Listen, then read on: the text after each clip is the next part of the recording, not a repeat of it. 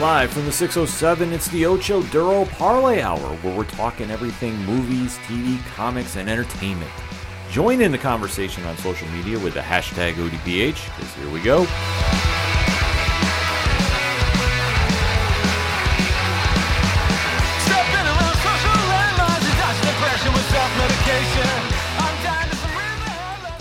Welcome back for an all new edition of the ODPH podcast, better known as the Ocho Duro Parlay Hour. What is going on, everybody? Thank you so much for joining us this week. My name is Ken M, and joining me in studio is absolutely nobody because for the first time since 2019, the one and only Padawan J is not in studio. He's on vacation, so shout out to Pad. You can try hitting him up on Twitter. I don't know if he's going to be answering back because he is taking some well-deserved R&R. But fear not because live via Zoom straight out of Brooklyn is one of our favorite people. He is ODPH family. He is part of the team. And let me give a little background story because I get hit up a lot about how we met our co-host today. So let's take it back to New York Comic Con 2019. And obviously, if you've been a long-time listener to the ODPH, you know that that was one of our favorite cons of all time. We met a lot of our fellow podcasters, amazing people. And we also met an amazing person, too, on Saturday morning at the DC Nation panel line. Because as Pat and I are waiting to get in, we hear a voice go, What is going on at this panel? And we turn around and we start talking, and we're having a great conversation. And all of a sudden, this gentleman goes, Hey, by the way, my name is Andre. It is nice to meet you. Since that point, we kind of got dispersed during the line of the panel. And then a couple weeks went by, didn't really hear anything. And then we get the nicest DM we ever get on ODPH Twitter, at OD Parlay Hour if you want to follow and drop that and it is a compliment from somebody that went back through the entire catalog, gave us honest feedback about the show, and just said, I love your show and it is nice. And since that point, he has been a content contributor to us. We always kind of say he's a production assistant if we have to give an official title because he gives us takes that nobody else does. He helps us out with the show. He is a supporter of the brand, but we don't even like to say he's a fan. He is family of the show. And this has been a long time coming. Ladies and gentlemen of the ODPH Society, please welcome to the podcast the one and only Dre Driven. Dre, what is going on? Hey, podcast world, this is your boy Dre. What's going on? I'm finally here. Um, shout out to Ken, Josh, aka the plug. We will miss you. Yes. You can't wait to hear you again. And also shout out to the you know the hashtag 607 and Rich and Coach and everybody else. And um, once again, I'm honored to be here with with Ken, and I'm just happy to be involved. And um, nice way to have you met. We met that way. You met at Comic Con. Um, you know, they got kicked out one of the panels. I think it was that panel, but It, I it was it was it wasn't it wasn't that one. That was an undisclosed panel that uh Pad uh yeah Pad Pad made some friends that weekend. So uh it wasn't that one, but it was shortly thereafter. uh, yeah, all right. So yeah, but thank you, thank you once again, guys. I'm look forward to this discussion with Ken in the in the hashtag 607 people. Let's go. Yeah, exactly, man. No, thank you for coming on. And this, like I said, this has been a long time coming. Dre is always hollering at us on Twitter at Dre Driven 83. If you're not following, you need to drop that follow already. Dre is always chiming in, got some great takes with us. We gotta get more of Mundre reactions from you, though. I'm gonna put that out there right now in the ether that we need more of that on oh, Twitter. Oh, yeah, yeah. I, I kind of fell off. I know, I know. I gotta kind of fell off on that, but I got to get back on it. Yeah, you're right. You're right. Yeah, but sooner than later. I mean, I, we might even put that as a blog for on on OD par, odphpodcast.com. See, I'm that amped up to talk today that the normal smooth intro is not happening because seriously, this has been a long time coming. We're super excited to be talking about everything going on in the land of movies, TV, comics, and more. So if you want to find out more ODPH, swing on over to odphpodcast.com join in the conversation on facebook on twitter instagram podchaser. Drop that five star review while you're there. Check out the TeePublic store. New blogs coming out this week and so much more. And always remember to use the hashtag odphpod but dre we have got to talk about arguably one of the biggest debuts of a season thus far of one of our favorite shows, and this is what we're gonna kick off this entertainment edition of the podcast with. Talking DC Universe slash HBO Max Titans. Now, when this show debuted in 2018, kind of had a lot of mixed reviews, and obviously the trailer that debuted left everybody asking why is Robin yelling F Batman? Since that point, the show has been kind of a little roller coaster ride with fans. It's been very strong in certain areas and really kind of weaker in others with two seasons down and finally season three dropped. So, Dre, before we start jumping into season three, which had three strong episodes in my opinion, give us your reaction to seasons one and two of Titans. Well, um, I was excited, you know, because I, I watched the Teen Titans um, and when it was on, so I was excited to see it. Um, first season, you know, I enjoy. I kind of did enjoy um, the second season a little more. Show, you know, that's one of my best villains that they had on there. Um, you know, it was kind of weird that they ended. They started season two with season one um, finale. I agree. but it was reasons for that. You know, so I mean, I understand the reasons for that but it was strong. Um, I enjoyed it, and like I said, this season three hit us with three amazing episodes, and I just can't wait till the rest of the season um, continues. Yeah, so what we're going to start doing is we are going to start talking about spoilers for season three of Titans because there is a lot to digest. So if you have not seen the episodes yet, we're going to tell you right now, we give you fair warning, we talk spoilers. So if you don't want to be spoiled, pause the podcast right here and then catch up on those episodes and jump right back in. But if you're like a lot of people we know, we binge watch this weekend, we have a lot to discuss. So we give you that sounder because in three, two, one, we are talking spoilers. Dre, what did you think? It was so strong, a really good start.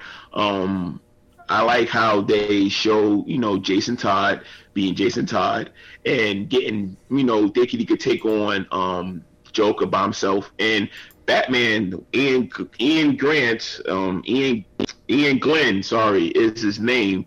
And I think he's a great Bruce Wayne. I'm not sure how he is as a Batman, but as Bruce Wayne, he's amazing.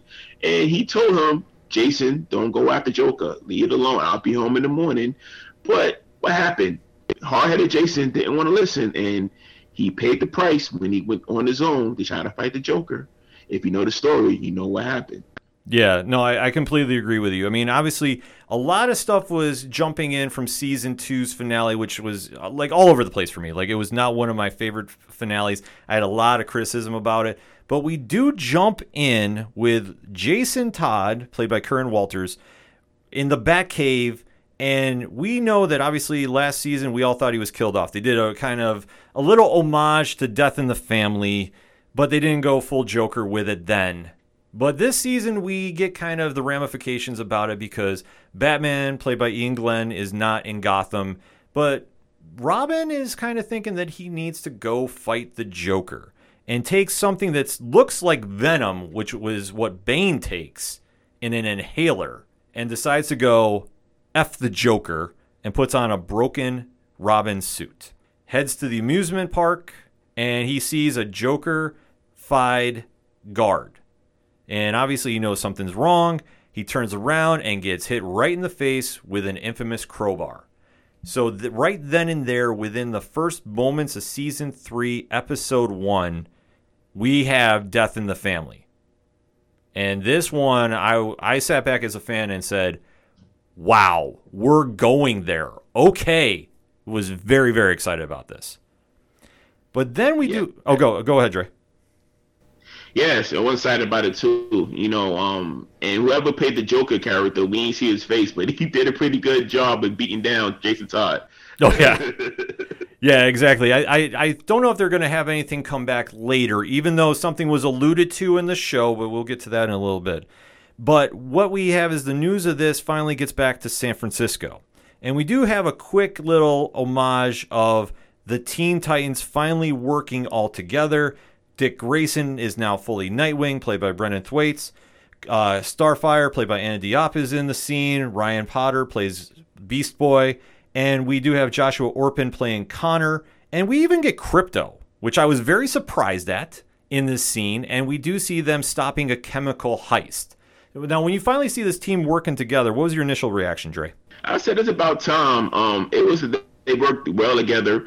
Um, and if, if you notice that if you watch your Teen Titans um, TV um, cartoon, Gizmo is a really big problem for them. If you right, if you know Gizmo from the Teen Titans, it was nice to see him as an adult, and they worked pretty really well. Um, Nightwing did his, his thing with those sticks. Um, Beast Boy, um, he did a great job. Hopefully, he get to change to other animals. We'll be getting to that later. Um, and everybody, they was on point. And then Krypto was the real um, savior of the of that scene when we get to that point. yeah, I was completely surprised by that. The C suddenly now uses superpowers. It, it was a wild scene, but it definitely works. And now our Teen Titans are now celebrities in San Francisco, which is it was kind of weird seeing that aspect because they're doing interviews post fight, except Nightwing who stays in the shadows, which it, it definitely was a little surprising to hear, but we do finally see that with everything going on, there's a little more background going on. Starfire is getting a phone call from a hookup that she had from season two, and that is playing a point because we do know when we saw her last that there is not everything is right with her. And obviously, we're going to see a little more of her history come in on this season as well. So they did kind of tease that a little bit. But the major driving point is Dick Grayson is now called back to Gotham. And we do see an introduction. Before we get there, before we get there, Ken, we have to we have to remember, you know, Superboy, you know, he um a celebrity so so, you know, the um, cop asked was autograph and he was like, um seeing he told Beast Boy, what mine? He said, Well, you don't meet a super every day. So I was like, Wow, that was kinda cold. Yeah. but I was like, Okay, but hey, it's the truth. I mean you don't see a super every day and Beast Boy he was well aware of that after the cop told him that. oh yeah, exactly. Like the one thing that they were really trying to drive a point with this season, and you'll see like with the three episodes that you that have already aired, is they're kind of playing off like the brotherly aspect between Beast Boy and Superboy. Like they're trying to one up each other all the time. It kind of reminds me a little bit in the sense of Ben Grimm and Johnny Storm in the comics for Fantastic 4 Mm-hmm. Yep, I agree. Yep. But then when we finally get that call to Gotham, we do see an introduction of a young Tim Drake, which was very, very cool to see, played by Jay Lycurgo. And we kind of see the little introduction that he's still the one holding out hope for Batman, even though it seems like most of the city has turned against him. And I do thought it was interesting that the cops called him a sociopath. So, Dre, what were your Yeah, what was your take on that? I mean, you know, Batman. He's works in the shadows. You know, they keep he a sociopath. They said somebody wearing um um in some kind of leather or something like that. Um, and as always been Batman's thing, he's never really a hero hero to a certain extent to a lot of people. Um, and you know, he always up up up the cops because the cops can't get their job done. He caught then who calls him? Gordon calls him Batman, and he takes care of the job that the cops can't do. So you know, it's gonna be resentment there. It always been resentment there with that. Yeah, no, I thought they played that off very well too. And obviously, Tim Drake is the one holding out hope, even though he comes back to the restaurant he's working at, and he does see right on the screen Robin found dead. So it has been allegedly confirmed, because we always say in comics until you see a body, uh, nobody's really dead. The Robin has been killed, and with uh, Dick Grayson now coming back to Gotham, he does go right to Wayne Manor, and he does see Bruce in the Batcave. And this was just very reminiscent in the comics after Jason Todd was killed, that Bruce Wayne went right back to work, being very standoffish, very cold, and acting like business is still going on. Like nothing has really stopped the quest for vengeance. And I thought this was a very interesting scene. How about you, Dre? Yes, I I I I uh, I agree. It was an interesting scene. Um, and and um, Dick called him on on his on his baloney. He said, "You the one that told me I have to grieve and, and get through this when I lost, you know, who I lost, but."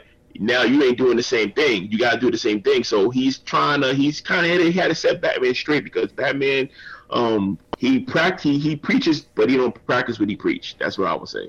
Yeah, I definitely agree with that. I mean, it kind of ties into what you see a lot of times in the comics where he's the head of the family, but yet he'll say one thing and do another because he feels that that's right or that's supposed to be the way, and that often causes conflicts with the rest of the Bat family. And I thought they pro- presented this on the screen very well. Like I was super happy seeing this because I wasn't sure exactly what the vibe was going to be but we do see that Br- Bruce Wayne is not really grieving and just really shut himself down. And I thought that really played off well because once we see that he is shut down, Dick Grayson is also looking help for or looking for help from somebody else and runs into an old friend, Commissioner Barbara Gordon, played by Savannah Welch.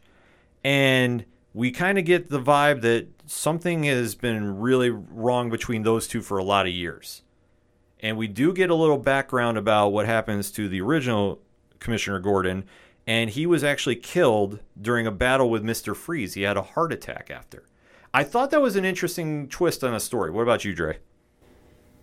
Yes, um, yeah, that was a good, interesting twist. Um, I didn't see that coming, but you know, um, that he got killed by, you know, um, Mr. Freeze. I think that was a really good twist.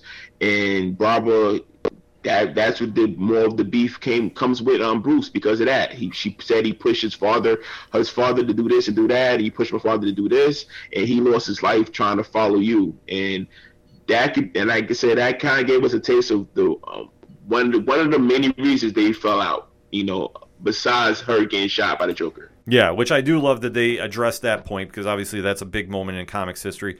And they also addressed that Alfred is gone too. So the history of Gotham is definitely switched up on the show, which I do like. And it kind of really emphasizes why Bruce Wayne is so standoffish because he doesn't have his direct core around him. He's just had Jason Todd, who he basically took back in, but really wasn't ready to deal with him and his impulsiveness.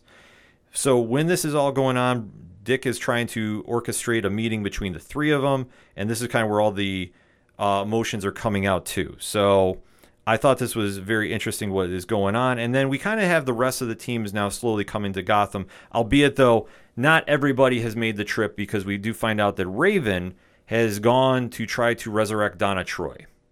Thoughts on that, Trey?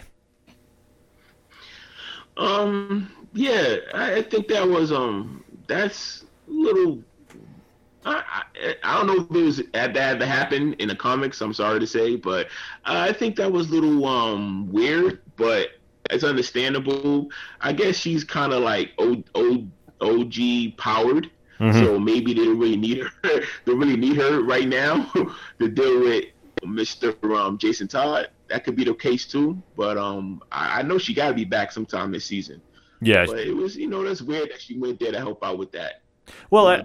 I think she feels so guilt ridden about everything. I mean, that's the one thing that she does wear on her sleeve a lot is uh, uh, heavily emotions. And obviously, I believe that she's one of the youngest members of the team. Tegan Croft plays Raven on the show, and she really emphasizes emphasizes that that you can definitely tell that she is really taking this to heart because for being on the team, this is the first real family she's had, and they've taken up so much of her drama that she feels really responsible for everybody. And then when what happens with Donna is definitely weighing heavy on her shoulders. So she is trying to do everything she can to bring her back.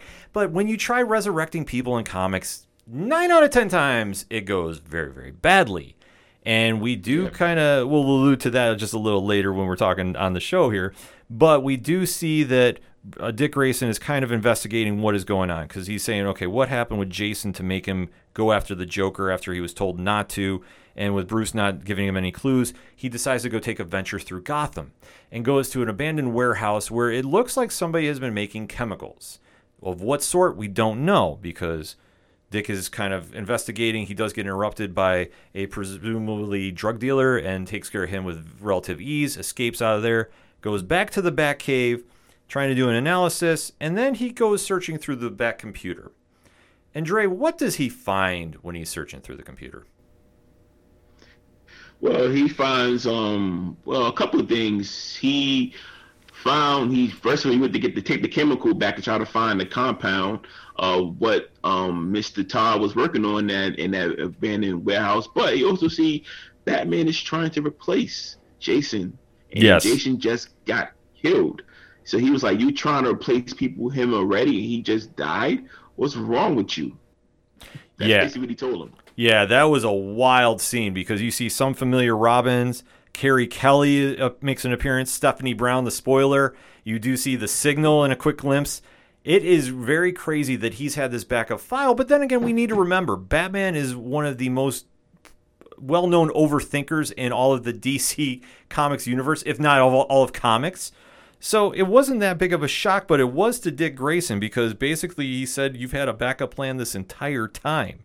And Batman really explains why he needs a Robin, which does tie into the comic too. We can't emphasize that enough. The Lonely Place Dying and Death in the Family. Like you really get the driven point of why Batman needs Robin. But once they have their fallout, it gets kind of crazy. And then we have the final scene of episode one, which Bruce is basically walking away from the cowl and says, You be a better Batman, Dick. In a very intense scene. What do you feel about that, Trey? Yes, not only that, as, as before, right after he does apparently killed Joker and beat him to death, and he came in and said, "You be a better Batman." So Dick is waking up, but first I'm scared to wake up to wake up from sleeping and see something like that. Like this is insane. Um, but Batman, then Batman told him before he was like, um, "I need you, I need you, I need your help, I need your help," and he had he he was getting beat up beat up on by Dick by, by not doing this and not doing that, and he took it matters in his own hand, and he told him, um, you need to, you could be a better Batman. So he walks away and di- disappears into the night like Batman normally do. Yeah, it was an absolutely intense scene. So, final thoughts on the season premiere of Titans, Dre. I think it was an excellent start. I think it was an excellent beginning. Um, a nice jumping off point. I mean, it started with it. It started a, a tense, a tense, intensified it, and it was really um on point. I enjoyed it. Um, it was a solid beginning. I think it's one of the best solid. This had to be the best in, um intro to the season so far with this one episode. Yeah, I fully agree. This was probably their strongest premiere thus far. A lot better, light years better. Cannot emphasize this enough. A million times better than season two's premiere because season two's premiere was 40 minutes of season one and then 10, 15 minutes of season two beginnings. So this definitely fixed a lot of the issues that I was kind of worried about going in. And obviously, with the show going to be more focused in Gotham this season, I think that adds a completely different element. And obviously, digging into the history of Nightwing and Bruce Wayne, it's going to lead to a lot of craziness going on. I'm very excited to see where we go. But we are not done talking Titans, but we're going to sneak out on a quick break. So hit us up on that hashtag, hashtag ODPHpod. What was your thoughts about the season premiere of Titans? Because when Dre and I come back, we're deep diving into episodes two and three. So we're going to take a quick break. We'll be right back. What's up, nerds? Tyler Mack here from the 30 and Nerdy podcast, the flagship show of Bad Cast Company Productions. Now, here at the show, we like to enlighten, educate, and entertain about all things nerd culture. So, when you're done with this amazing show you're listening to, go ahead and check us out wherever you cast your pod. That's 30 and Nerdy Podcast. Also, check out our website, 30andnerdypodcast.com, and we are all over social media Twitter, Facebook, Instagram, and yes, even TikTok. Let's get you back to the show. You are currently tuned in to the boys of the ODPH, better known as the Ocho Duro Parlay Hour, our Nerd Council Brothers. Cheers to you, nerds. Coming back for another segment on this edition of the ODPH podcast with the one and only Dre Driven on the line. Let us talk some more Titans, shall we, Dre? Yes, let's go. So we gave you the breakdown of the season premiere, but they dropped two more episodes on HBO Max, and we have to definitely keep that spoiler talk going because they did not waste any time hitting the ground running. Episode two kicks off with a crime meeting of the families, and we do see just some shadiness going on in Gotham. But with for us Gotham fans, Dre, that's nothing really new, is it? No, it's nothing new, and I must say that scene was straight out of the movie. Yes, I fully agree. movie, actually. Yeah, that scene was absolutely wild because you see the family, uh, crime families are kind of sitting around a table, and then a bag drops from the ceiling. And then you hear this shadowy voice make its appearance. And you can't really tell who it is, but then coming out of the shadows, we know it from the comics, and I have to give full credit to the costume designers on Titans.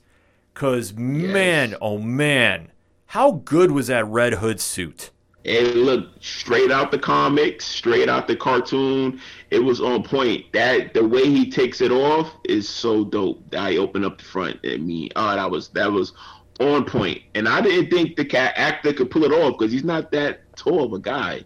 but No, he did no. a good job with it though. Yeah, you know, Curran Walters definitely did a great job with it. And he comes in and, and definitely makes a quick appearance because when he's telling everybody, open the bag, we find out that he has killed everybody that is a number two in the organizations and stuffed them in a bag. A little gory, a little very intense, shall we say, to put it mildly, Dre?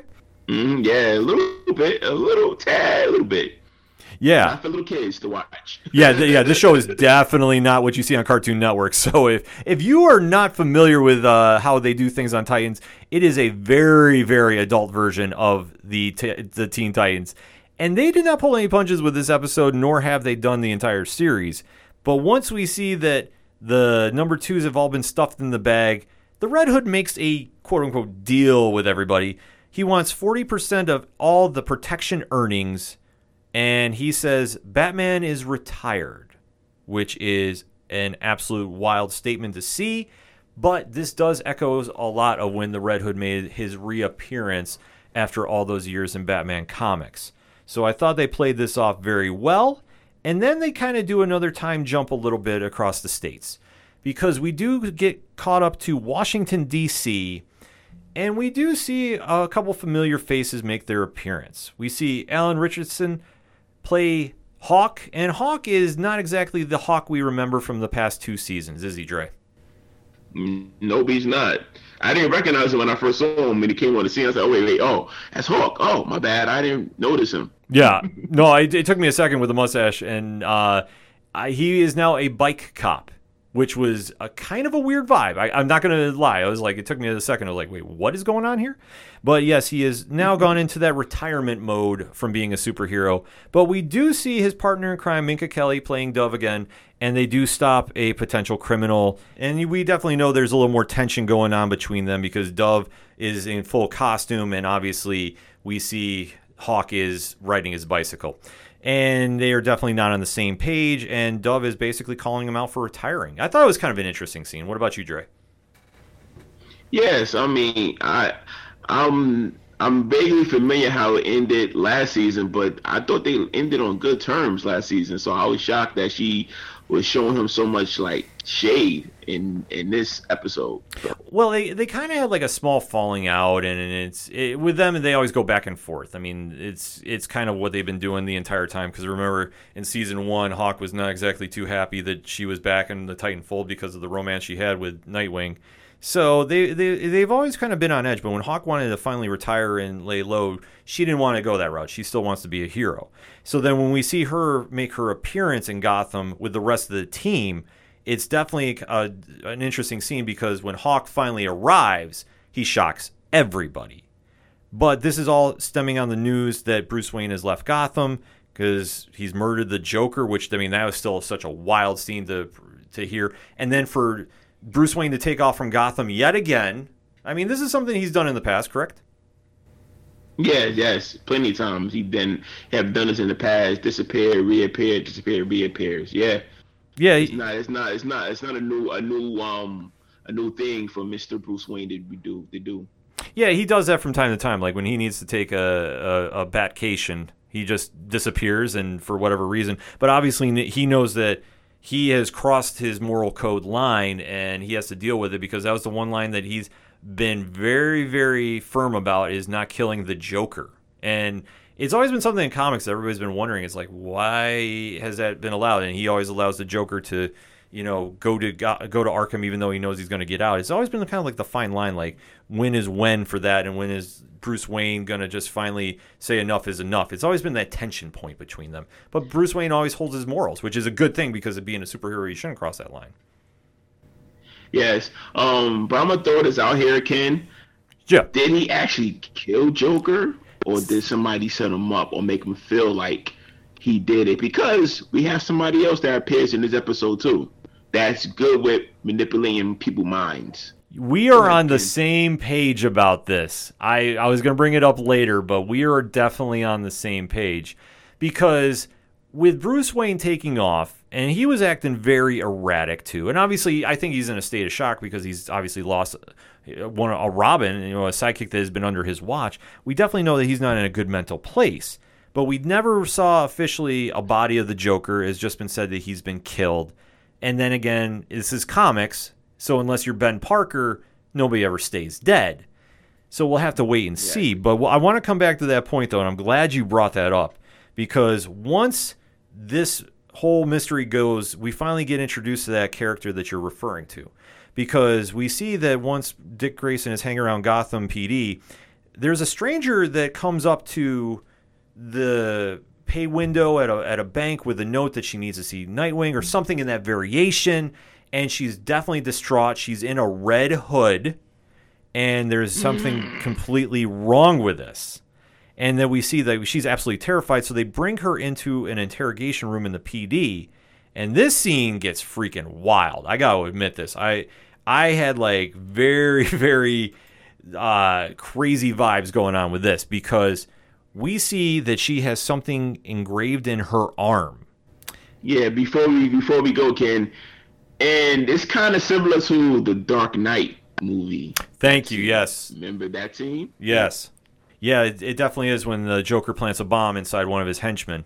Yeah, this definitely brought back some of those kind of vibes to it, and I I, I applaud them for going this route because this, to deal with what they're dealing with. I mean, death of, death in the family is not a very nice story. I mean, it's very very to the point, bone chilling, and to see how they portrayed it on screen, I think they're doing it the right method, and especially dealing with how they want to establish the Red Hood in this too. Because we have to remember when Jason Todd first came back, he was not exactly the anti-hero we know him as now. So I thought they did a really good job about that. What about you? Yes, they did. Yes, they did a good job with that because he was an anti-hero. You know, always been a loose cannon. Jason Todd, he's been a loose cannon, but you know, Jason Todd had to go so we could get, mm, you know, our boy.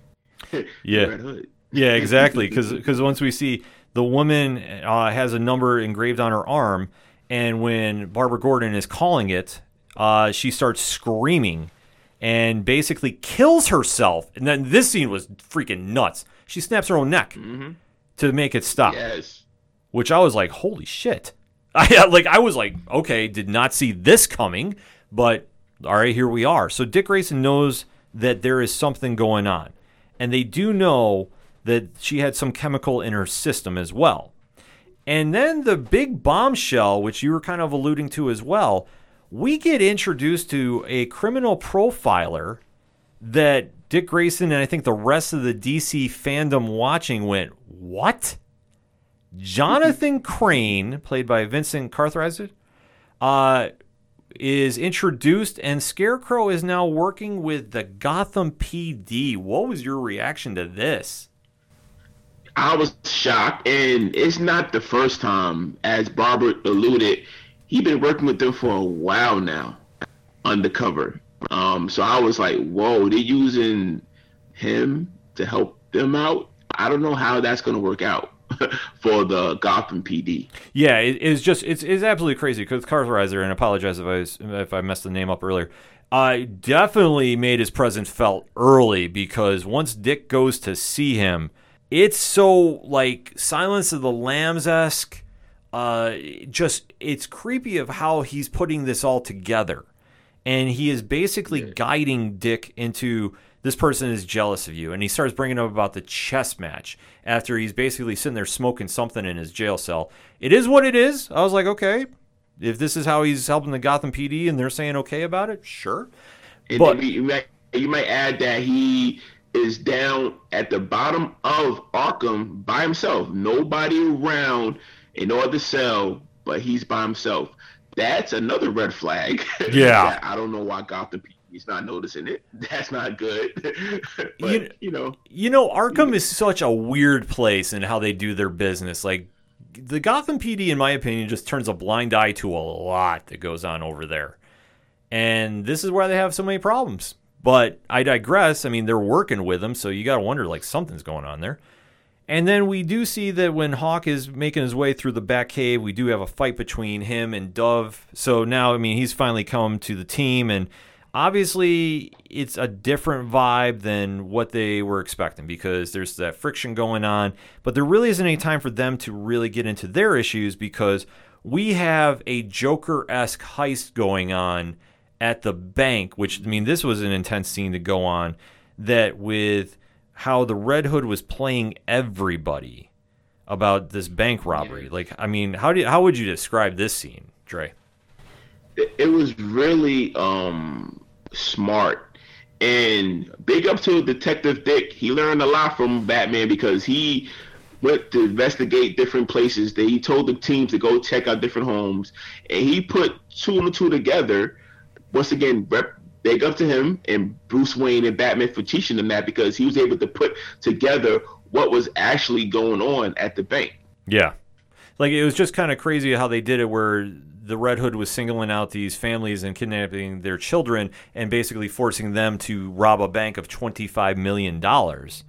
But then it's kind of in a situation where you have the Titans coming in and they tell Barbara to stand down and you know with everything going on and then it gets kind of wild that they go in and they do that and have that kind of interaction with the parents. And even though they have Beast Boy and Superboy underneath the uh, underneath the bank in the parking lot, and they're investigating, they find the children, and then all of a sudden they go and they take a look, and then it turns out the other band is actually the parents. So they've been set up the entire time by the criminal organization that is paying the Red Hood. And then it's too late because they set off a smoke bomb, explosions are going off all over the place. And then they have been, now been ripped off for $25 million, which is just the Red Hood is one step ahead of them.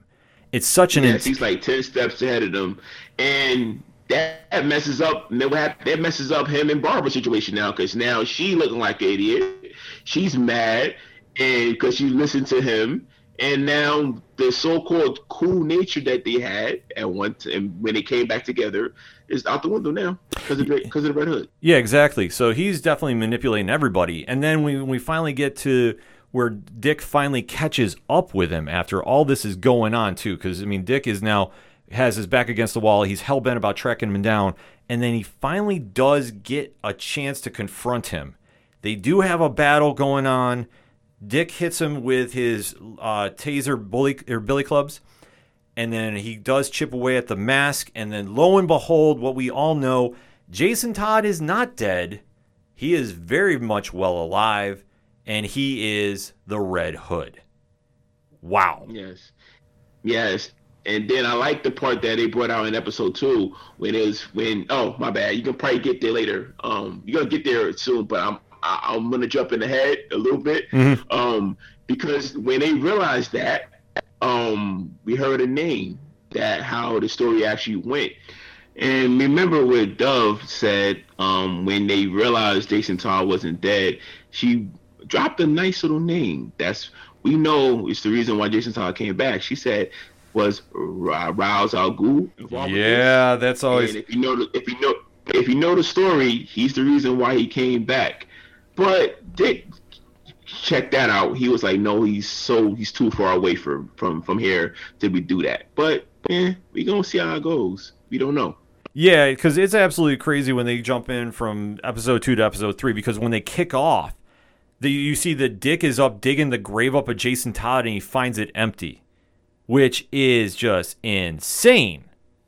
And then when he brings that news back to the team, this is where Dove is mentioned about Ra's al Ghul, and it's already kind of brushed off. Which I know in the comics that's probably how they're going to explain it, and maybe they're going to tease that for season four, which will be interesting. But I don't know if we're going to get that deep dive in this season per se. Even though I will say if they do Ra's al Ghul on Titans, I will definitely mark out for that. But we do get caught up to the Red Hood doing more Red Hood things. And I got to say, if I have to complain about one thing on this show, this is going to be the storyline of Hawk in this episode. Because really, how dumb are you in this.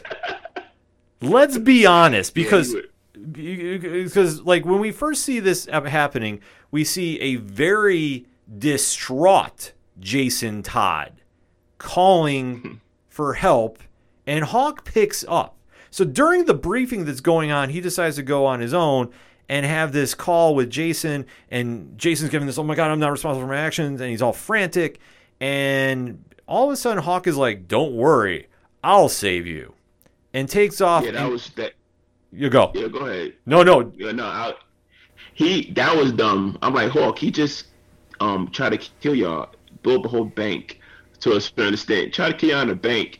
He done killed um um Mobster second in the command, and you're gonna answer a phone call from this guy like it's all good. Like that was so stupid, Hawk. That was that was dumb. That was. Yeah, no, that was it was stupid, and it, like we get worse with it too.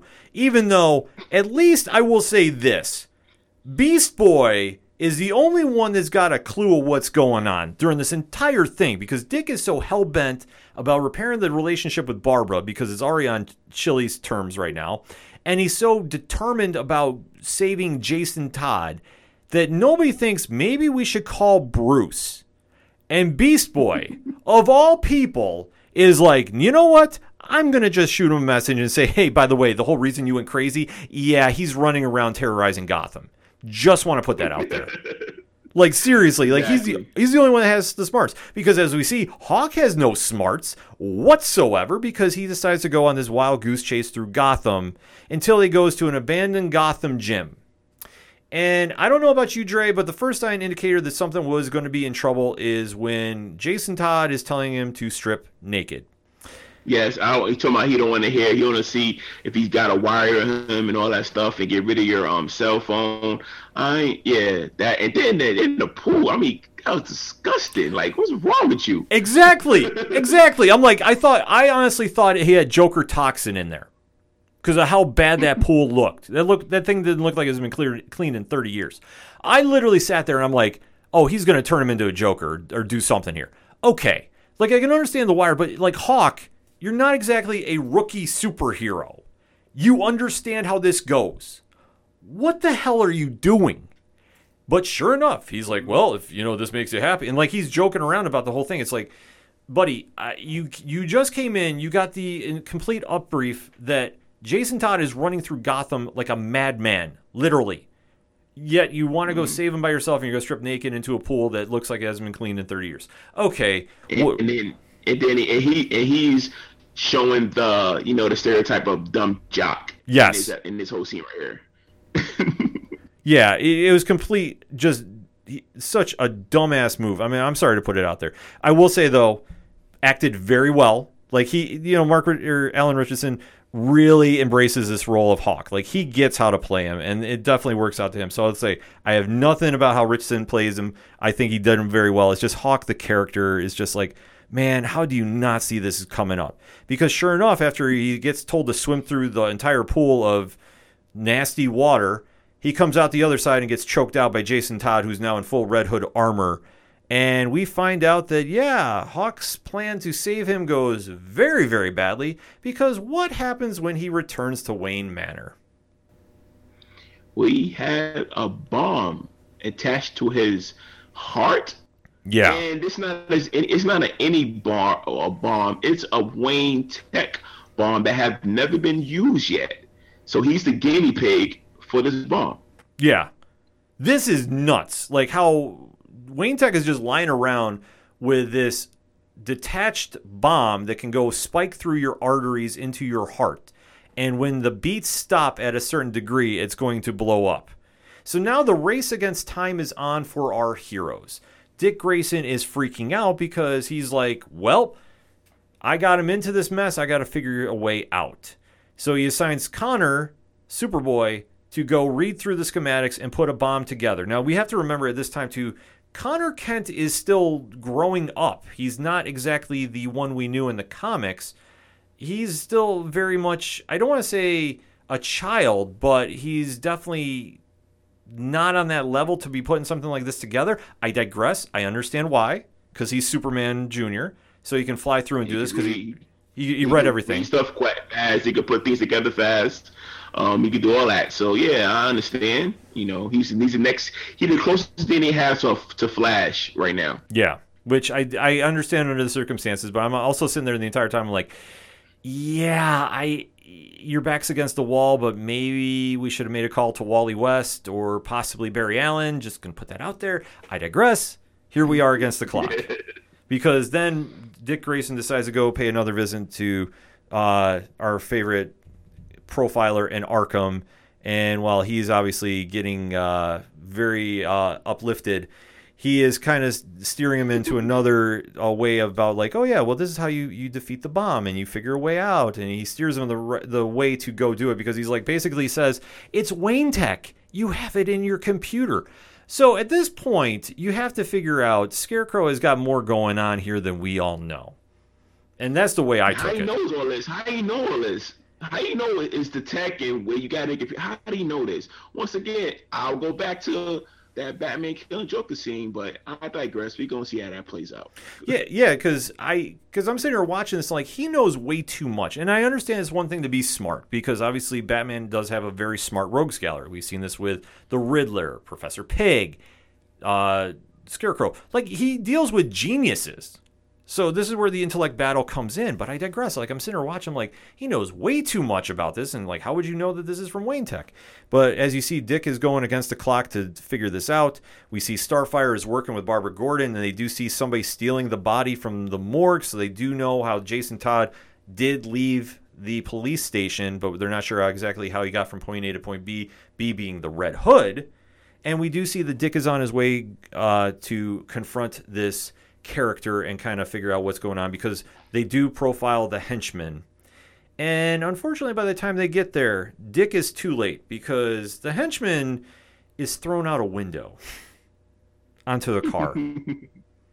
so they're up against the wall there because their one lead about where Jason Todd was is gone, or uh, basically how he is where he is. And meanwhile, Dove, who has a reconciliation with Hawk, is on her way to save the day because basically the Red Hood's deal was if you give me gold bars, like a James Bond villain, I'll give you the device to stop the bomb from going off. Which, I mean, and, and go. I, and I don't think, and I, and I don't think, um, this scene with her and with Dove and Hawk making out, I don't think that will help the cause of him keeping his heart at a certain pace so he don't blow up early. Thank I'm you. just saying. Let's put it. Let's put it out there. Thank you. like I, I and obviously when we get to the end of the episode i have a theory about this as well too but we do see that after she uh, rekindles her relationship and gets his heart going she decides to go steal the gold bars and then she does a meetup because after she goes and does steal these gold bars jason todd gives her an ultimatum and says there's the device to deactivate the bomb and it turns out to be a gun. And in his hand at a distance he's holding up a device that looks like a deactivator. And what he says is the bomb is triggered to him so if you kill me you save the day. And meanwhile dick grayson has figured this out and is on his way to stop dove. They get into a little skirmish. Meanwhile everybody else is saying goodbye to hawk in wayne manor and we get the final buildup because as we see time is running out, Star Super, Superboy is sitting there and he's trying to go as fast as he can to build his machine. He finally does it because he can't do it unless it has a zero percent chance of failure.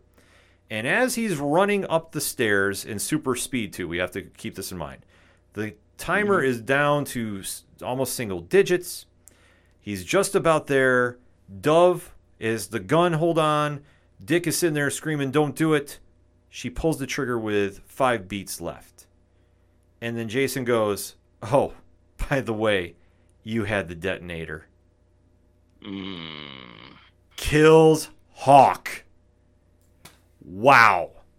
I literally Yes. went, This is brilliant writing right here. I don't know. How, what was your take on this scene?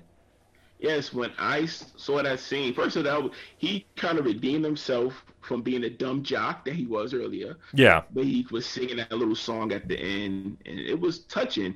But when that happened, I jumped up off, off my couch. I was like, "Wait, what? I thought Superboy would have had got there in time, but I guess not. But and I was like, wow, what a way for this episode to go down. That was crazy. Yeah, I fully agree. I sat there, I was like, this is brilliant. Holy smokes, this is insane because Jason Todd escapes. You have Dove crying because now she officially killed him off because she almost killed him when they had their reconciliation. So maybe this entire time it was a plot to kill him. I don't know. gonna throw the. I know it's a wild theory, but you never know these days. And we see that with Dove. I mean, obviously, all kidding aside, she is overwhelmed with grief because she uh, was trying so hard to save Hawk. They had the reconciliation, and now it's completely up in smoke, and it's her fault. So, what is going to happen with her character moving on is anybody's guess. And we still even haven't seen Raven enter the fold and possibly a resurrected Donna Troy because once they come to Gotham 2, it will be a much needed boost in the arm. But, but right now, Red Hood is winning and dominating in fashion. But I want to know your theories going into the rest of the season here, Dre. What do you think is going to uh, happen? Well, all right. Before I get to that, um, and I remember Starfire saying that she was tired of losing friends, and she just lost another one. So how this going to affect her as well? Great She's call. really going. She lost enough, and now it's like I lost another friend of mine. And then I'm having these weird visions, which we know what the visions are about and who she's seeing, but we're not going to get there yet. We, we we know we we know who she's seeing and what's going on, but I think this season is going to be great. I think they're going to redeem themselves this season. I think Batman didn't really kill Joker. I honestly believe Mr. Crane is behind this, the master of the mind to a certain extent. Um, and Jason Todd is winning, and he's 20 steps ahead of them. And I don't know how they're gonna get a grip on what's gonna happen. Only time will tell. And we didn't, and we still haven't seen the new Robin Pitt here yet. Tim Drake is here, but he's Mhm. not Robin yet. So he down the line.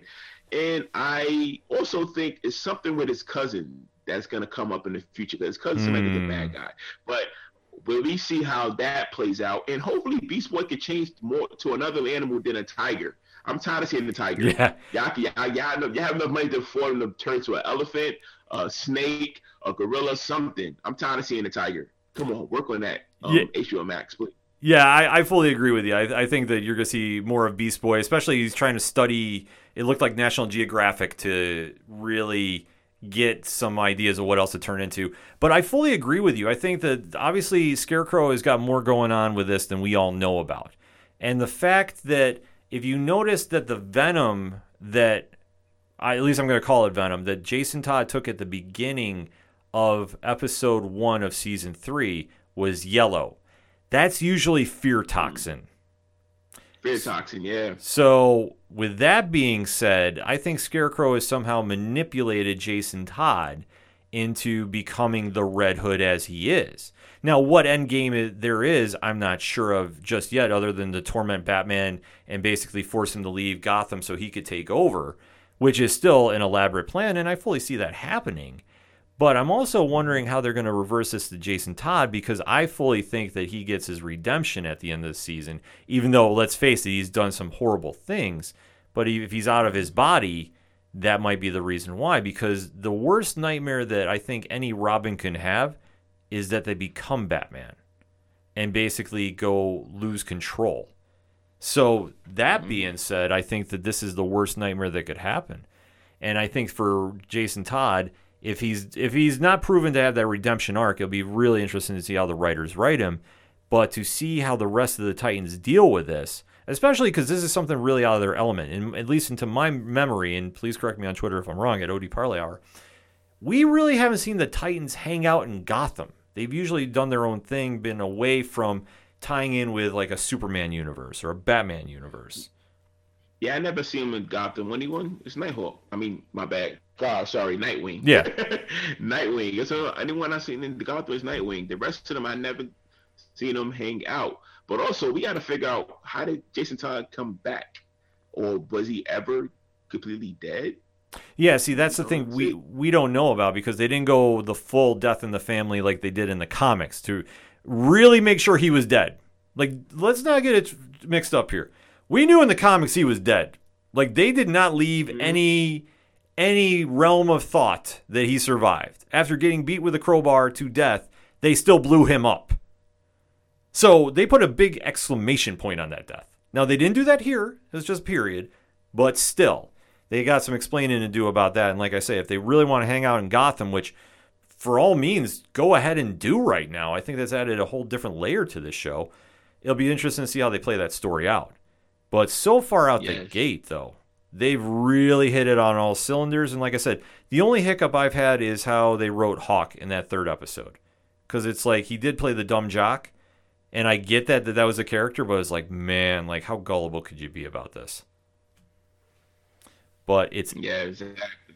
yeah, but it's anybody's guess. But three episodes in, final thoughts on the episodes thus far, Dre? excellent start. Um, a I'm hyped about the season. Like I said before, I wasn't as hyped with season two beginning, even though they got to. I think it got better in the middle and then fell fell off at the end. But this got me hyped the first three episodes, and I'm looking forward to the rest of the season.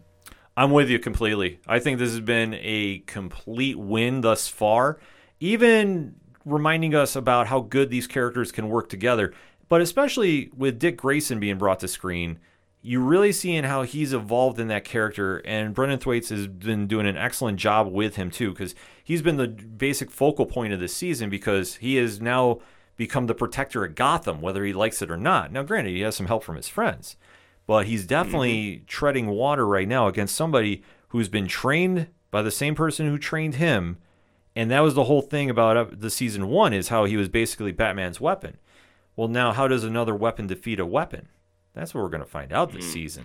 With the scarecrow wait, it waiting in the wings. Yeah like that's what i fully see happening. And when it comes to the the realization which i mean i like i say this is just a wild guess but that's how i think they're working this that the scarecrow's been pulling all the strings all along. But to see how they overcome hmm. this, my only wish though is they need to finish strong. If they have another bad finale, I am not going to be a happy viewer, to say the least. But- exactly. And I like what he, I also like the point that Jason Todd actually told when he fought Nightwing. He was like, "You are better than me." Yeah. and he realized that, and I was like, "Oh, okay." He realizing that. That was a good point right there as well. Yeah, a lot of win thus far on HBO Max. If you get a chance to watch it, and I highly recommend you do. Dre does too, so definitely hit us up on that hashtag hashtag ODPHPod. Three episodes down to DC Universe's Titans. What do you think, ODPH Society? Let's have that conversation, shall we? We're going to take a quick break. We'll be right back. Hey guys, my name is JT. What's up, everyone? I'm Darren. Hey, what's up, guys? I'm Josh. Hey guys, I'm Christian. Hey, what's up, y'all? This is Dominic, and we're the East Coast Avengers. We're a group of five friends who get together weekly and talk about everything that's going on in the nerd universe. Whether you're a fan of Marvel, DC, Star Wars, video games, comics, or anything else nerdy that you can think of, we're the podcast for you. You can find us on Anchor, Apple, Spotify, Google Podcasts, or whatever streaming platform you use to listen to your favorite podcasts on. You can also catch us on our YouTube channel where we release tons of content such as vlogs, unboxings, TV and movie recaps, and trailer reactions. So if those things sound good to you, then check out the East Coast Avengers podcast. We hope you enjoy.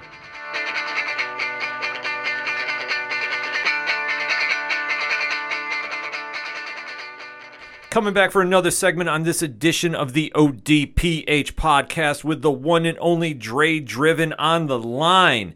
And DC did not come with one big premiere this week, but two, in our opinions, because I will say the sleeper hit of last year had to be DC Universe slash CW's Stargirl. And obviously, we know since last year, they have now made the official jump to strictly CW. We had a lot of question marks going on with this show because the modern day retelling of the JSA story, starring Brec Bassinger as Courtney Whitmore, aka Stargirl, Yvette Monreal playing Wildcat 2, Angelica Washington playing Dr. Midnight, Cameron Gellman playing Hourman, and the one and only Luke Wilson playing Pat Dugan, aka Stripe.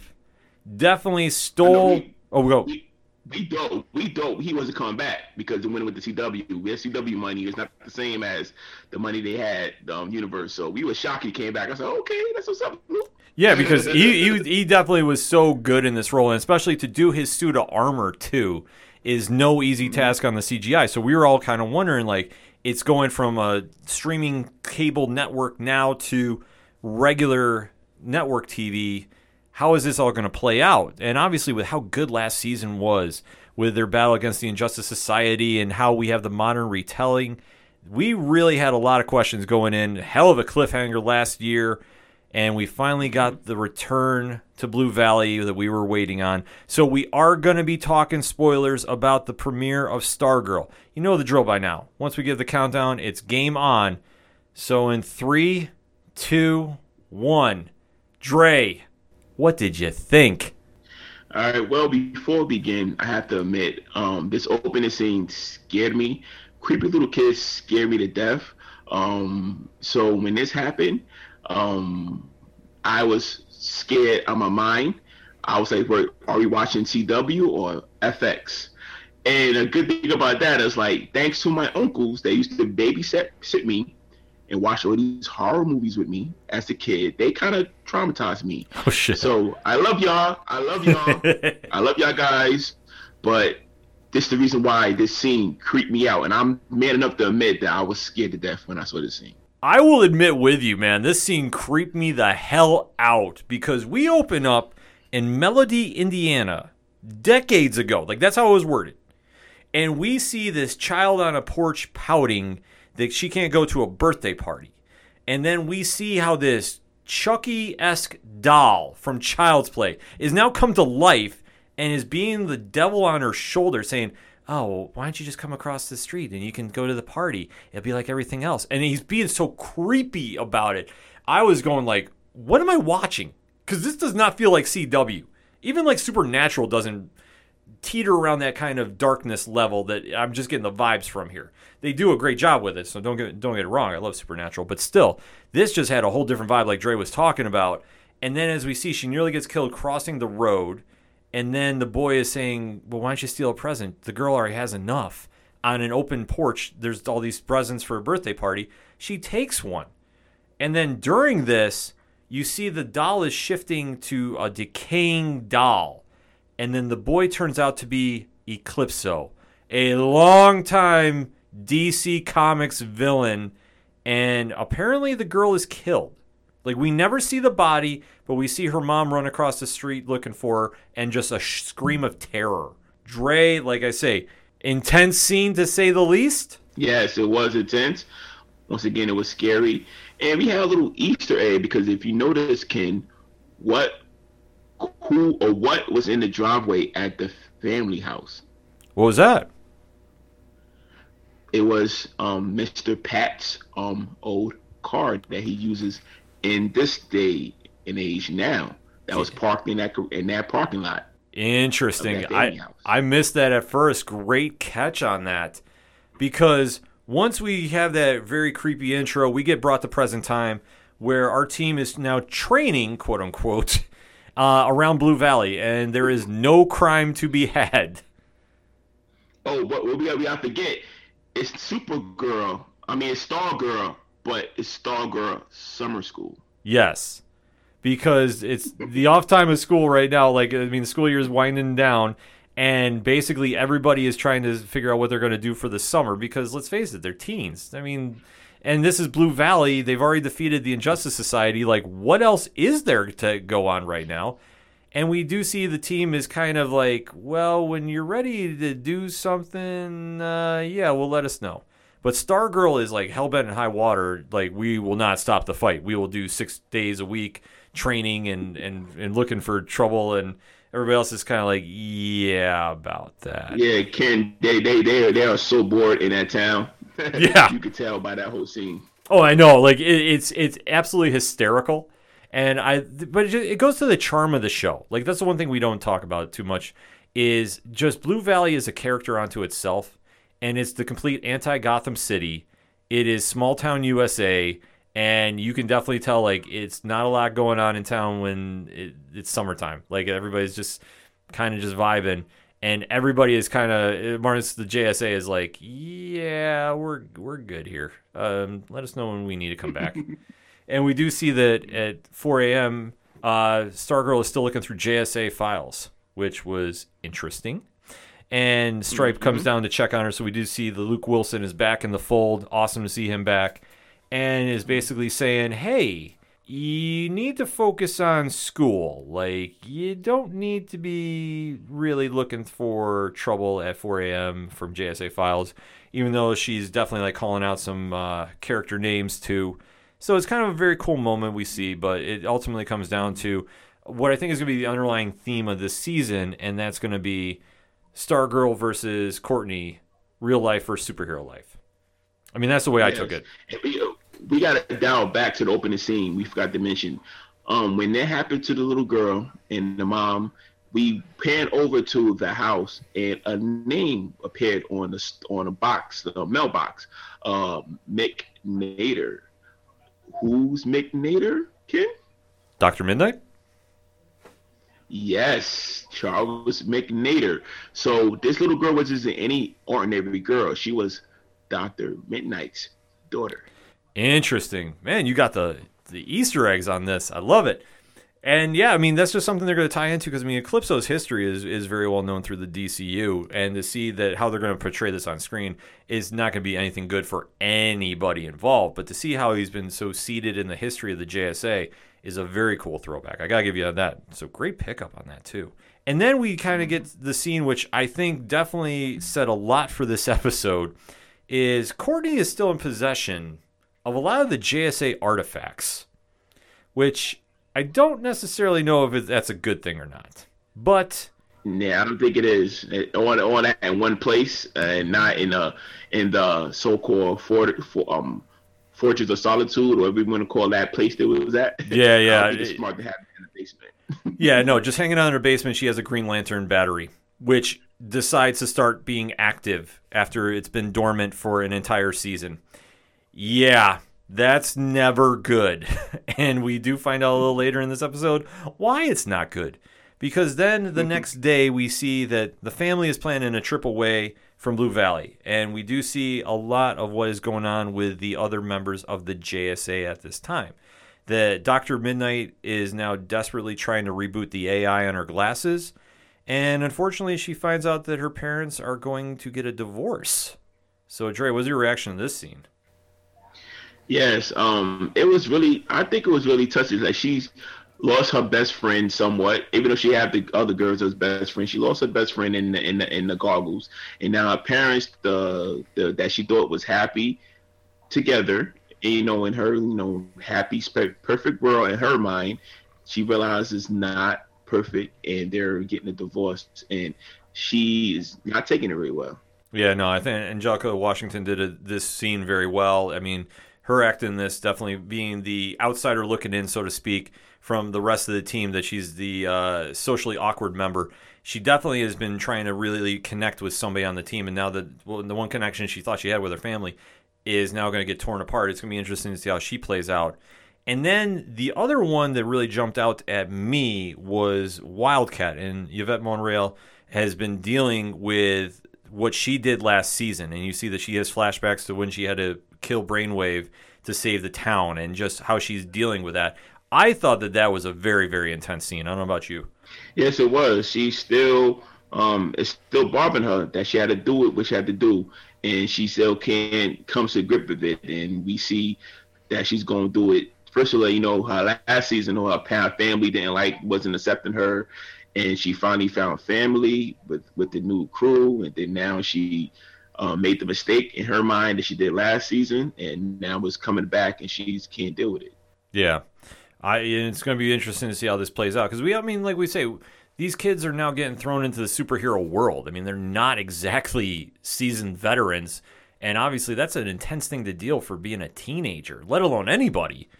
But it's going to be interesting to see how they play it out. I thought that was another powerful scene. And then the other member of the team, definitely we had a little uh, interesting flashback, so to speak, because as we see our man is going back to where he lives, he finds a footprint. And we all know who footprint that is. Dre? He was yes, yes, Solomon Grundy Yes. So Grundy on a Monday. Yes. Grundy is not dead as we all thought, but now he's roaming free in Blue Valley. I don't know how they keep him under wraps, but we'll find out. And our man, after that's been his whole mantra, is just defeating Grundy. Now that he has, he's almost shown like a sympathetic side to him because we see later in the episode he brings him food. So mm-hmm. that's going to be an interesting play of how they they interact with each other moving forward in the scene. And then we Will, ca- will Solomon will Solomon join the JSA on the good side? We will see. Yeah, we will see. I, I can't see him though doing that, even though that would be something. I mean, you never say never, but you got to think that that might be something they might want to try doing because Grundy, I mean, is such a popular character too. Then we take the jump though back to school, and this is kind of where the underlying theme of this is going to be, I think, for the season. Is Courtney is not exactly making a lot of friends uh, with the members of the ISA that are still hanging around school because she does get into a little skirmish with Artemis, and they immediately are ready to, to throw down. And this is all coming on the heels that she is not going to be having that summer vacation she planned. She has been failing a little bit in the history test that she was told to study for, and she is now lined up to go to summer school. And joining her in that, Boom, the oh, title. Yeah. Boom, the title of the show, Summer School. Yes. so plays right in. Explanation made. Uh, being a superhero does not equal good grades. Our man is finding that out too because he is caught uh, cheating on a test and he fails. So it looks like he might be joining her on the school summer list as well. And Pat and company are not ha- happy about this at all. And they decided to do the only thing which parents can do, and that's going to be grounding a superhero because Stargirl is not allowed to be Stargirl for a while. So, Dre, thoughts on that? I mean, she's still a minor, regardless of superpower. She still got parents.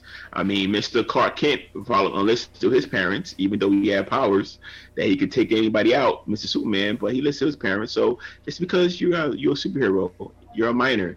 Your parents still are in charge, people, young ones. So remember that. Yes, exactly. Being being a superhero doesn't mean you can skip school, so you got to make sure to stay on those grades.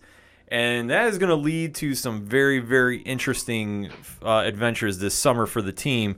However, though, we did get a little more excitement because as Courtney is grounded, she realizes she has a visitor in her house. And it's not just any visitor, but it is somebody that is coming in to take a look for a certain artifact that was activated. And this is where things get a little bit wild for this episode. So we do get some action going on. And who makes their appearance, Dre? Green Lantern's daughter. Yes. So we get Jade making her appearance on the show. And this turns out to be an absolutely wild action scene in the middle of the house. Like, I can't even get into just how crazy this is Talk going about- on. Talk about home repair. They got to p- fix a lot. They did a lot of damage in that three minutes of fighting. Oh yeah, like they did not mess around with this at all. Like this was absolutely crazy to see how this was all going to shape off. Like it just was all over the place of just tearing up a live or a kitchen middle of the night like nothing happens and we we just see Ysa Penarejo is playing J, uh, Jenny Lynn Hayden this se- season. So it is the daughter of Alan Scott, as we know her as Jade.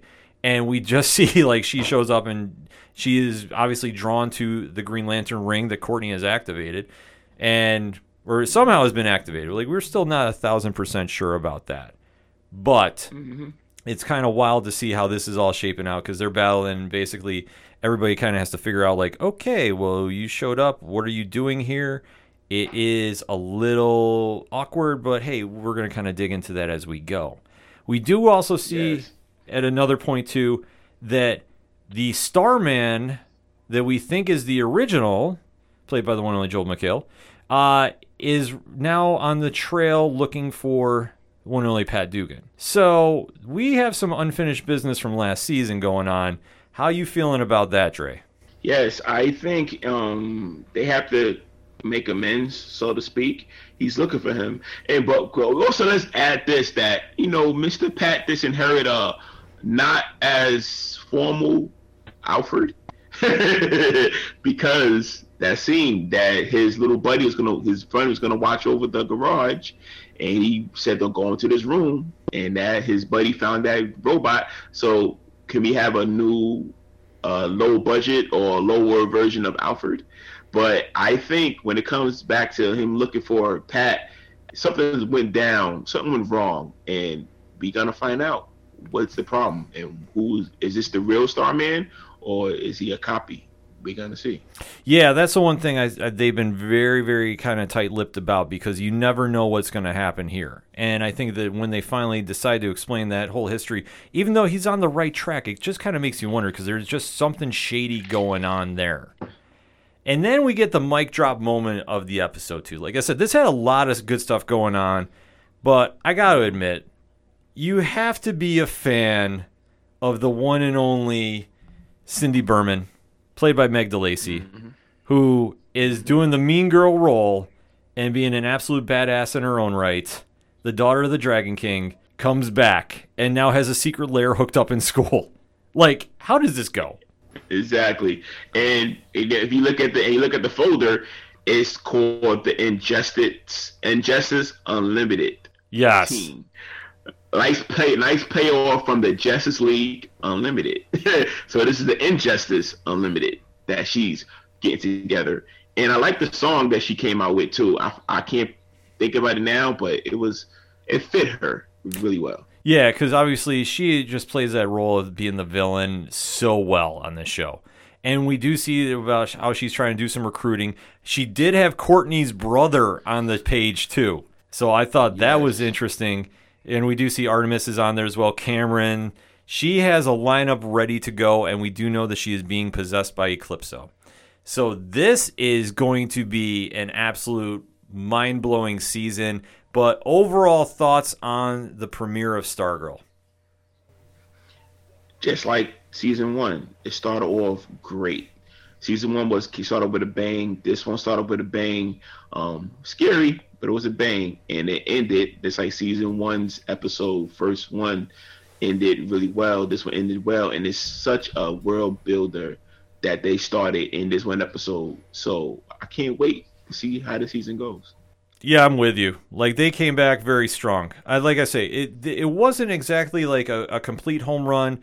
Because I mean, when they got away from being like the superhero buildup, which you had to expect that was going to happen, you had to figure that okay, we got to kind of balance this out a little bit with some kind of drama with the team and obviously being involved with school. Like they kind of focus a little more this episode on the outside superhero world, which is not exactly an end all be all angry about, but it just kind of took away a little bit. I thought from the episode, but nothing that was game changing, nothing that I sat there and was like, oh, I'm angry about.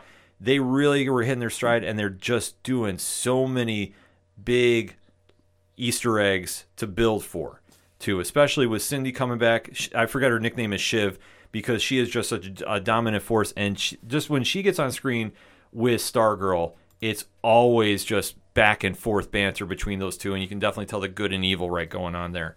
So I thought there was a lot of win about this. I was happy to see that. In my opinion, there really wasn't a drop off from changing over from CW to to DC Universe or vice versa, rather.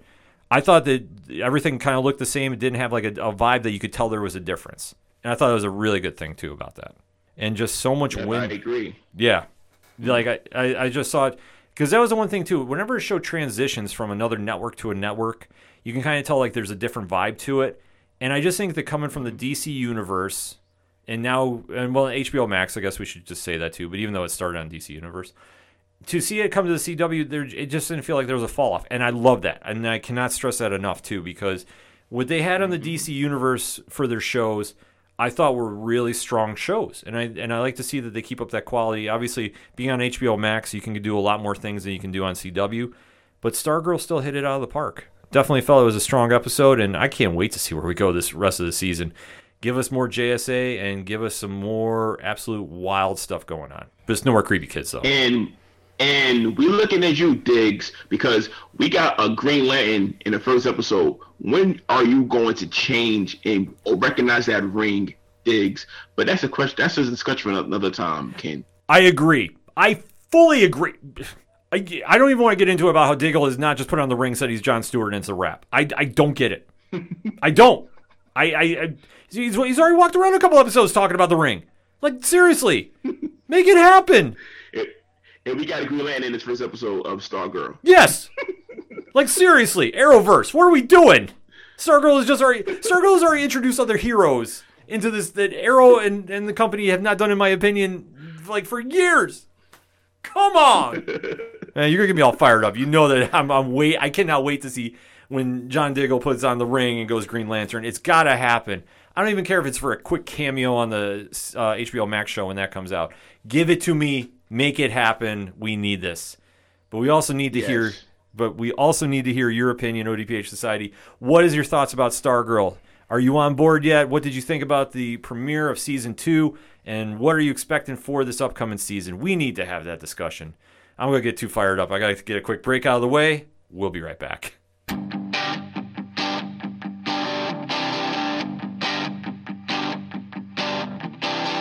This is Tom from Tom Joe Lou, This is Matt from Sideroom Sounds. and you're listening to ODPH Podcast.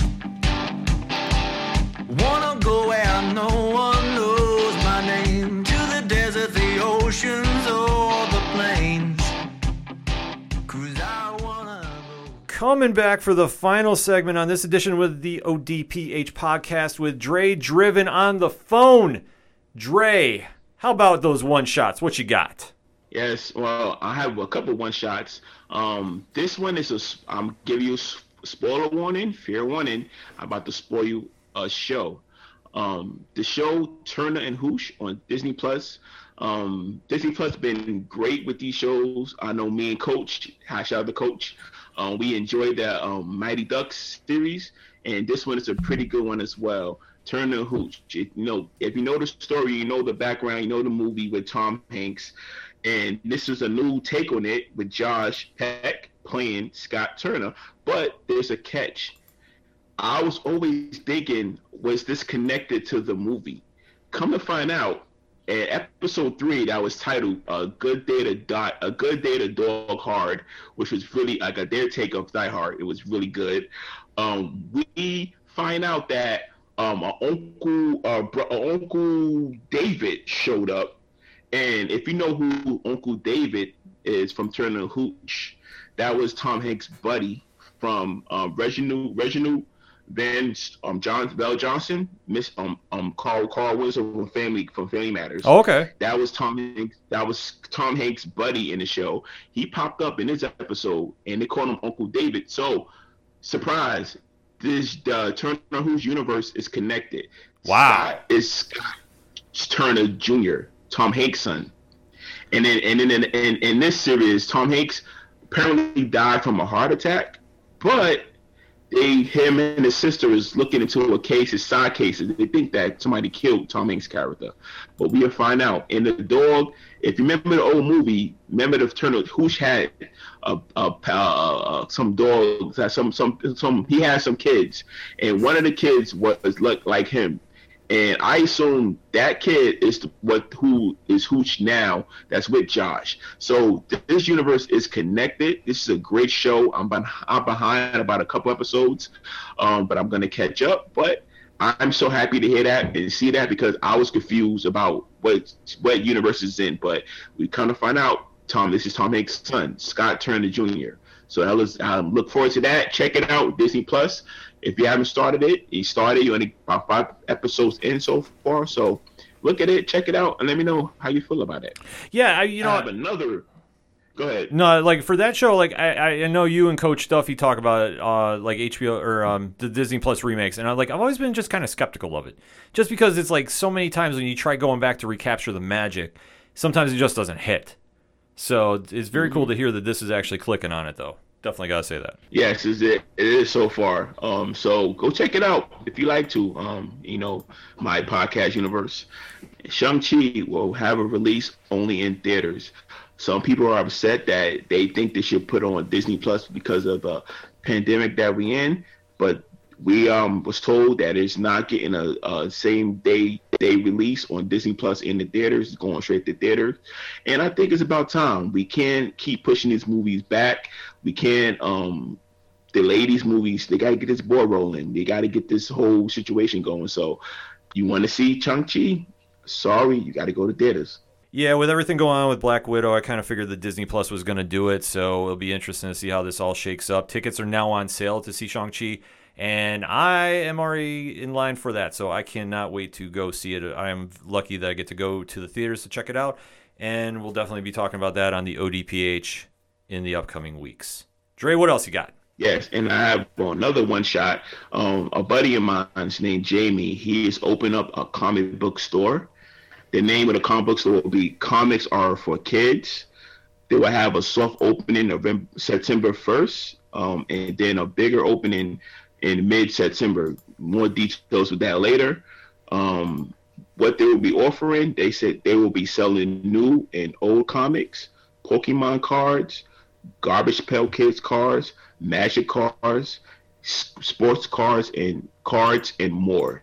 And they also said it will always be a special deal um, for kids. So kids will always have a special deal if you bring your kids to the kids to the shop. The shop will be at will be on um, 161-16 Cross Bay Boulevard. That's Howard Beach, New York. Um, they still working on a website, so I'll get the details for the website. I will get it over to my guys here, and they can get it out there to y'all. Um, and also their I their Instagram will be going up soon, so I will get information over to my guys here as well. So support your, your local businesses. You know, he he knows his stuff. He's the guy I go to um, if, uh, for my plug when it comes to certain things, um, when it comes to certain comics and everything else, he he's great with that. He um, is amazing, and um, just go check out the store when it comes out. Like I said, more details on, on the store. On when the website opens up, I will get the information over to my guys here, and they will take care of it and get it to y'all. So support local businesses. You will not be disappointed. Once again, the store when we record comics are for kids. So look out for that. Yeah, definitely excited about that. It's always cool to be supporting local. We're big fans of doing that here in the 607, but we don't mind shouting out everybody else too because comics are for kids, they're for everybody. So the more we can kind of pump that message, we will absolutely do that. So for my one shots, well, this weekend was free comic book day. So definitely I'll shout out my local shop, Sound Go Round in Vestal, New York. Uh, definitely was a fun time. I missed all the cosplay action, but I heard nothing but rave reviews and definitely got down to pick up some issues. So, very cool stuff coming out. Valiant had a very cool free comic day uh, showing some of the new Ninjak stuff. I mean, I'm a big fan of that. If you read Parlay Points, new X-O Manowar, which I'll be reviewing this week. I uh, can't wait to deep dive into that one. And we did get a little taste of the Harbinger book that's coming out later this year. A lot of win for Valiant. Uh, on the Batman side of things, we got a preview of Fear State and I Am Batman. So some very cool stuff going on in the Bat universe, and also the King Shark Get Joker preview they did for Suicide Squad. And Marvel definitely showing off a little things with uh, Spider-Man and Venom. Obviously, we know we're in a transition period with Nick Spencer leaving, and obviously Ben Reilly taking over the mantle of Spider-Man. You know how I feel about that, so I don't want to get into too much, but I'm going to be giving it a read. And you know, Padawan J is a super big fan of the book, so definitely a lot of stuff to check out there. Also, they had the Avengers and Hulk book. And Dre, I know you didn't get a chance to see it, but if I said the multiversal Masters of Evil, how does that sound to you? Hmm, interesting and confusing at the same time. Yeah, we we kind of had a little small preview of that going on, and uh, we saw Kid Thanos with a big ass gun. We see almost a return to the Age of Apocalypse Weapon X. There's a character that looks a mix of Victor Von Doom and Loki, in my opinion. Uh, Destiny, we see uh, basically a Venomized Spider Man 2099. Uh, so all of this is going down in Avengers, and the assault begins on Avengers 50. So definitely got a little preview of that, and we did get a little preview of what's going on with the new Incredible Hulk book that's going to be coming out. Uh, a lot of win going on, and obviously free comic book day. Boom Studios had a lot of cool stuff too. A lot of win, and just seriously to get down to the comic shop too. you, you got to really just be embracing it because it makes it very accessible for fans to get together, talk some comics. I was talking with some people in the store. I was rocking a new SWO production shirt. Shout out to our guy Stu, and I'll just having just straight up conversations about comics. I mean, it's always a cool thing to talk fans stuff with that. So you know, I just think that that's such a huge win. And definitely get out there, support your local comic shops wherever you're at. Support your local comic podcast. You know, we shout out Brian Wayne. Cheers to comics all day, every day here on the ODPH, who, by the way, he's long overdue to return to the show. Just throwing it out there, Brian. I know you listen. And just seriously, get out there and support your shops. That's all I can really say about that. Uh, a couple quick shots before we sign out of here. As we record, August 17th, if you are still playing Marvel's Avengers, and I know our guys at ECA do that on Twitch a lot, we have an expansion coming out, a long overdue one Black Panther War for Wakanda. So this is off the Play Avengers. Yes. So this is off the Play Avengers Twitter page. If you click on the link, the description goes like this. Quote, the War for Wakanda is a free update to anybody who owns the base game. The expansion tells an original Black Panther story inspired by the comics and consulted on by Black Panther writer Evan Narcisse. Ulysses Klaue has infiltrated Wakanda's borders to mine the nation's precious, vibranium, putting King T'Challa's leadership to the test. Dre, how you feeling about this? I'm excited. It sounds so so much fun. Like I can't wait to download it. I'm gonna download it. If I can't get it tomorrow, I'm gonna download it sometime this weekend to get into it. I look forward to it. Um, it sounds fun. Um, I have been playing the Kate Bishop story, which is pretty cool too. But I think it's gonna be 20 times better. So I can look. I'm looking forward to it. I mean, the game itself, I wasn't so thrilled with it. Um, but with these additions, um, it have got me back into playing it. So it's Panther, Black Panther um storyline. Should be fun. I look forward to it. Yeah, I'm with you. I think that they've done a really good job with all the side uh, character DLCs they've been doing. The King Bishop story has been great. Clint Barton making his appearance was cool, but Black Panther I've been waiting to see come out too and see what else they have coming. Because like like you, like I wasn't blown away by the book or the game when it came out. Like I thought it was okay, but I wasn't blown away. But I think everything they've done, adding characters to this universe, I think has helped a lot and got me a little more interested in it. So I can't wait to go download this tomorrow as we record. So definitely excited to go play this for a while, and definitely will have probably something to say about it on Twitter too as well. So I'm excited. And lastly, we have talked a lot about DC shows this episode, but we would be remiss if we did not talk about arguably the greatest show to come out of the DC universe that is coming back September 23rd to HBO Max, and that is season three of Doom Patrol. How excited are you, Dre? I'm excited. You know, if you if you have watched if you watched Doom Patrol before, it was Lou is Lou trippy, but it's exciting. And this one, this year, the season's gonna be a little trippy again. I could tell from the trailer. Yeah, the trailer looks absolutely phenomenal. I have no idea what's going on, and I don't even care because it's that good of a show. That's all you really need. Diana Guerrero is back as Crazy Jane. April Bowlby is back as uh, Rita Farr. And we have Matt Bomer coming back as Negative Man, aka Larry Trainor, and Brendan Fraser as Cliff Steele, aka Robot Man. Like, what else do you need in your life? And we can't forget about Joivan Wade, who's coming back as Cyborg as well. Like the team is so good, and and like honestly, I didn't think Cyborg being on Doom Patrol would be as good as it was because we always know him from being with Teen Titans and the JS or JLA. Mm-hmm. But man, he is definitely fitting on this show too. Like I just, I, there's so much win about the show. If you haven't started watching yet, start binge watching like right now. Let's get weird. It's it's going to be awesome. It's going to be absolutely crazy. And Doom Patrol is just so damn good. I, I cannot recommend it highly enough. So when it gets closer to September, you know we're going to be talking about it here on the ODPH. So basically, start that binge watch now and don't miss it when it comes back September 23rd. Dre, we've talked a lot this show. Tell the people where they can find you after the show. Well, you can find me on Dre Driven 83 on um, Instagram. And you know the other, I'm not on TikTok, so I'm not on there. Not yet. It gets everybody. It gets everybody though. but you can find me on there, and you know you can find me on this link right here with the guys when they put it up on Twitter. So that all being said, the music you heard on this edition of the ODPH is that of Shout at the Robots. They're a fantastic band. Dre, if I want to find out more about Shout at the Robots, where do I go?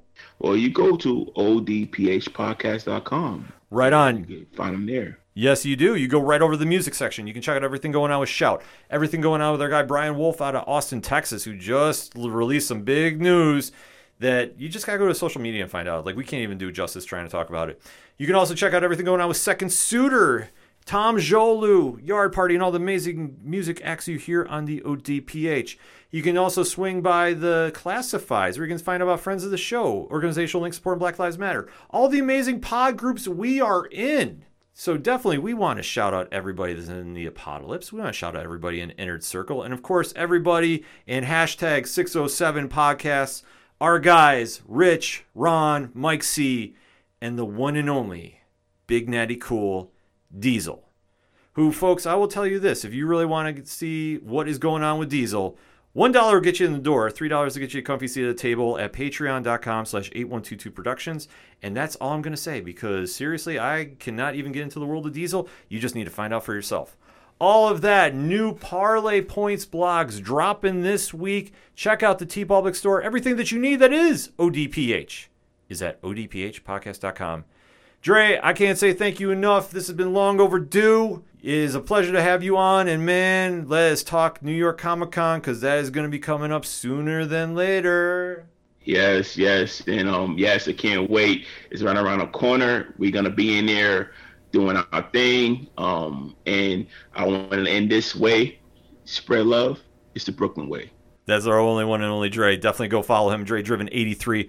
I'm your host, Ken M. Thank you as always for listening to the ODPH podcast, better known as the Ocho Duro Parlay Hour.